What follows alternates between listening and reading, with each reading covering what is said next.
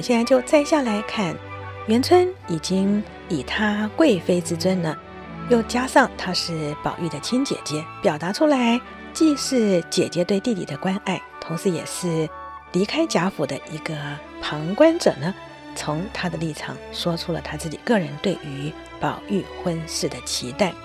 那么当然，元春自己贵为贵妃，她非常清楚知道要事后皇上，同时要面对这么多官场当中的包括竞争啊，甚至派系等等的，所以元春很知道宝玉一定要娶的是一个非常知道该怎么样圆融人际的人，而黛玉呢，动不动就发脾气，情绪来得快，而且呢，也向来都率真的直接放在脸上。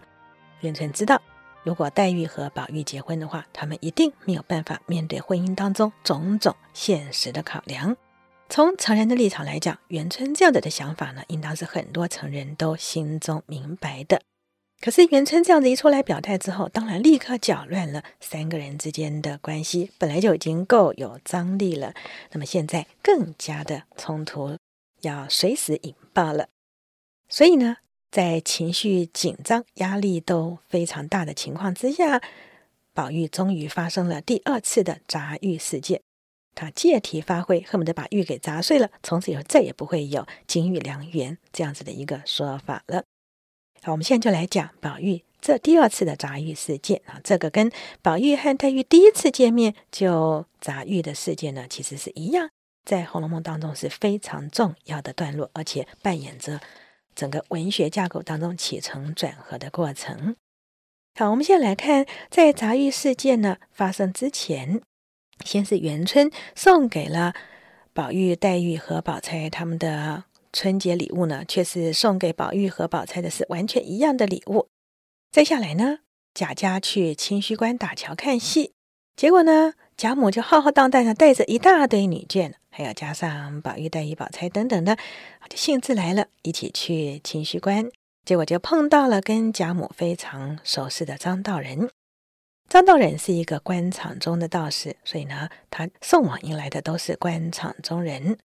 所以张道人在跟贾母聊天当中呢，就为官府的一个小姐向宝玉说亲求配。这也是意味着说，所有的人都知道宝玉已经到了。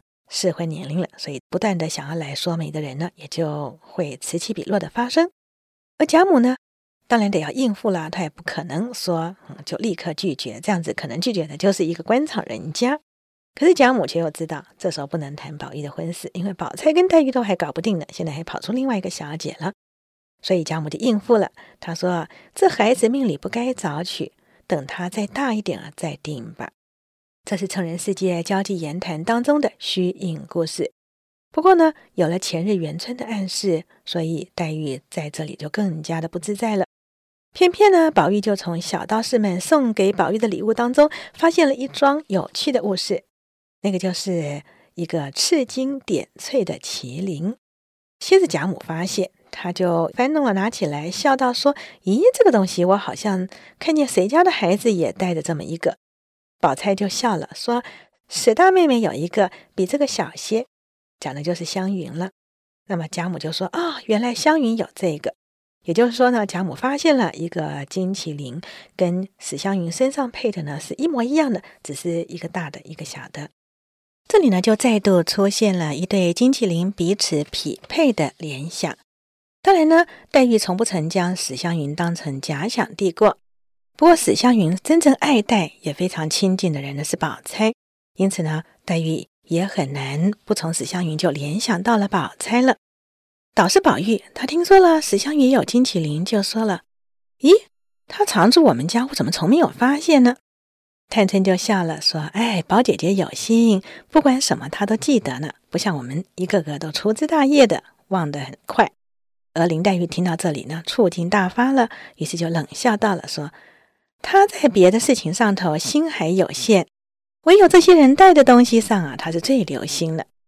这可真的是一个很大的讽刺了。哈，是宝钗，你就是只会注意着金啊金啊的，因为呢，宝玉身上有玉嘛，所以你特别会注意到什么人带了些什么东西。所以呢，黛玉等于是透过探春所讲的话，见缝插针的，硬是把宝钗给讽刺了一下。而事实上，宝钗其实只是在旁边沉默着，平白又招惹了黛玉的这一番讽刺。只是宝钗呢，只好回头装没听见了。偏偏宝玉神经大条，他就做了一桩哪壶不开提哪壶的事情。他一听说史湘云有这件东西了，就赶快把那件金麒麟拿起来，偷偷的放在怀里头了。一面心里又想，希望不要被别人看到，怕别人听说史湘云有了，他就留这件呢，可能会让别人有一些不好的联想。于是他一边偷偷放在怀里头，一边拿眼睛瞟着别人，看看有没有人注意到。结果发现众人都不大注意这件事情。偏偏就是林黛玉看着他拼命点头，仿佛有赞叹的意思呢。于是宝玉就觉得不好意思了，真的是哪壶不开提哪壶，而偏偏谁都没看到，就是黛玉看到，于是就赶快又从怀里头掏了出来，问黛玉说：“这个金麒麟很好玩呢，我替你留着，到了家里头帮你戴上。”林黛玉将头一扭说：“哼，我不稀罕。”宝玉就笑了说：“若是你不稀罕，那少不得我就拿着，因为我倒稀罕呢。”说着又揣了起来。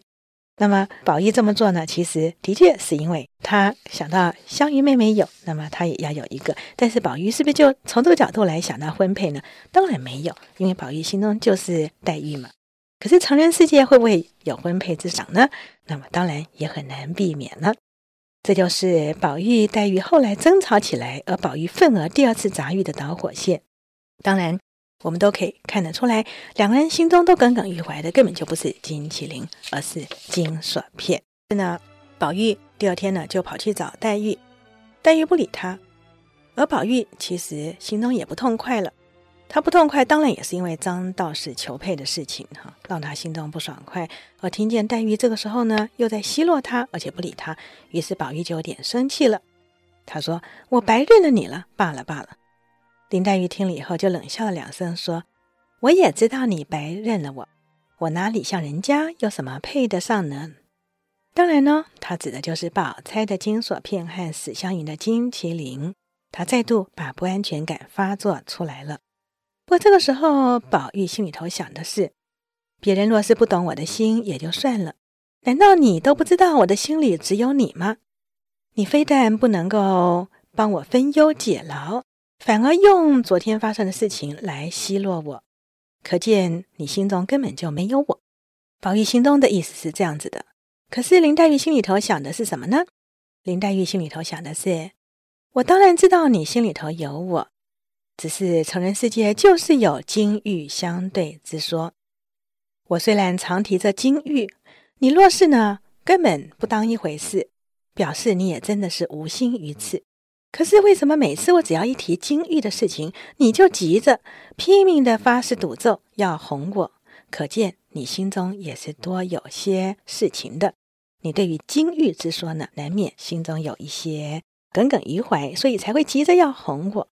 所以两个人呢，其实原本是一个心，因为彼此都是真正在意对方的，结果却多了很多枝叶，结果弄成两个心了。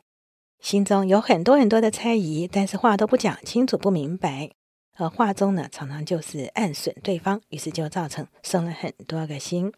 然后宝玉又想了说，我其实不管怎样都好，只要你高兴，我就是立刻为你死了，我也情愿。那林黛玉心里头却有想的是，只要你好就好了，你何必为我而这样子的拼命烦恼呢？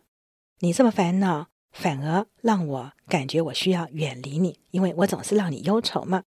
于是呢，两个人其实都有替对方设想，可是却搞得非常的疏远。现在呢，他们话当中因为有了金玉的暗示，那么加上宝玉刚才听到了黛玉所讲的好姻缘三个字，所以宝玉心中就非常的不快乐了。他心里头想着说：“哎，一切都是因为这个玉而生出事情来了。”于是他赌气从脖子上头抓下通灵宝玉来，咬牙狠命往地下一摔，说：“什么老狮子，我扎了你就完事了。”偏生那玉坚硬非常，摔了一下竟纹风没动。宝玉见没有摔碎，就回身找东西来砸。黛玉见他如此，早已哭起来，说：“何苦来？你又摔又砸那个哑巴物件。”你若砸他，你不如来砸我吧，因为大家都担心这个玉真的碎了。不晓得对宝玉的生命会有什么妨害，因为这玉是跟着他一起从母腹出来的呢。于是两个人就闹起来了，比往日都闹得大了多了。于是呢，所有的丫鬟都吓坏了，赶快去叫袭人。于是袭人就忙忙赶了过来，才赶快把玉给夺了下来。宝玉就冷笑道：“说我砸我的东西跟你们有什么相干呢？”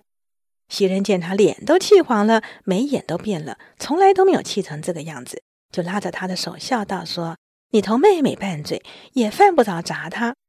你倘若砸坏了，你叫妹妹心里头脸上怎么过得去呢？”林黛玉一边哭一边听了袭人说这话，觉得袭人真的说到自己心坎上来了，可见宝玉连袭人都不如，于是越发伤心大哭起来。心里一烦恼，刚才吃的解暑汤呢，承受不住，哇的一声，全部都吐了出来。于是紫鹃忙跑上去，用手帕子接住。当然，黛玉就一口一口的把手帕都给吐湿了。而雪月呢，也赶快上来帮黛玉捶胸。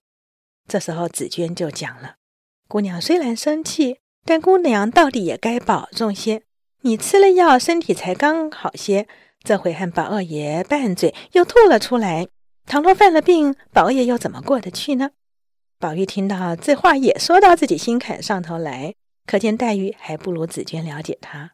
又看见黛玉脸红头胀，一行啼哭，一行气臭，一行拭泪，一行拭汗，不生怯弱。宝玉见了这般，又后悔方才不该同他吵架。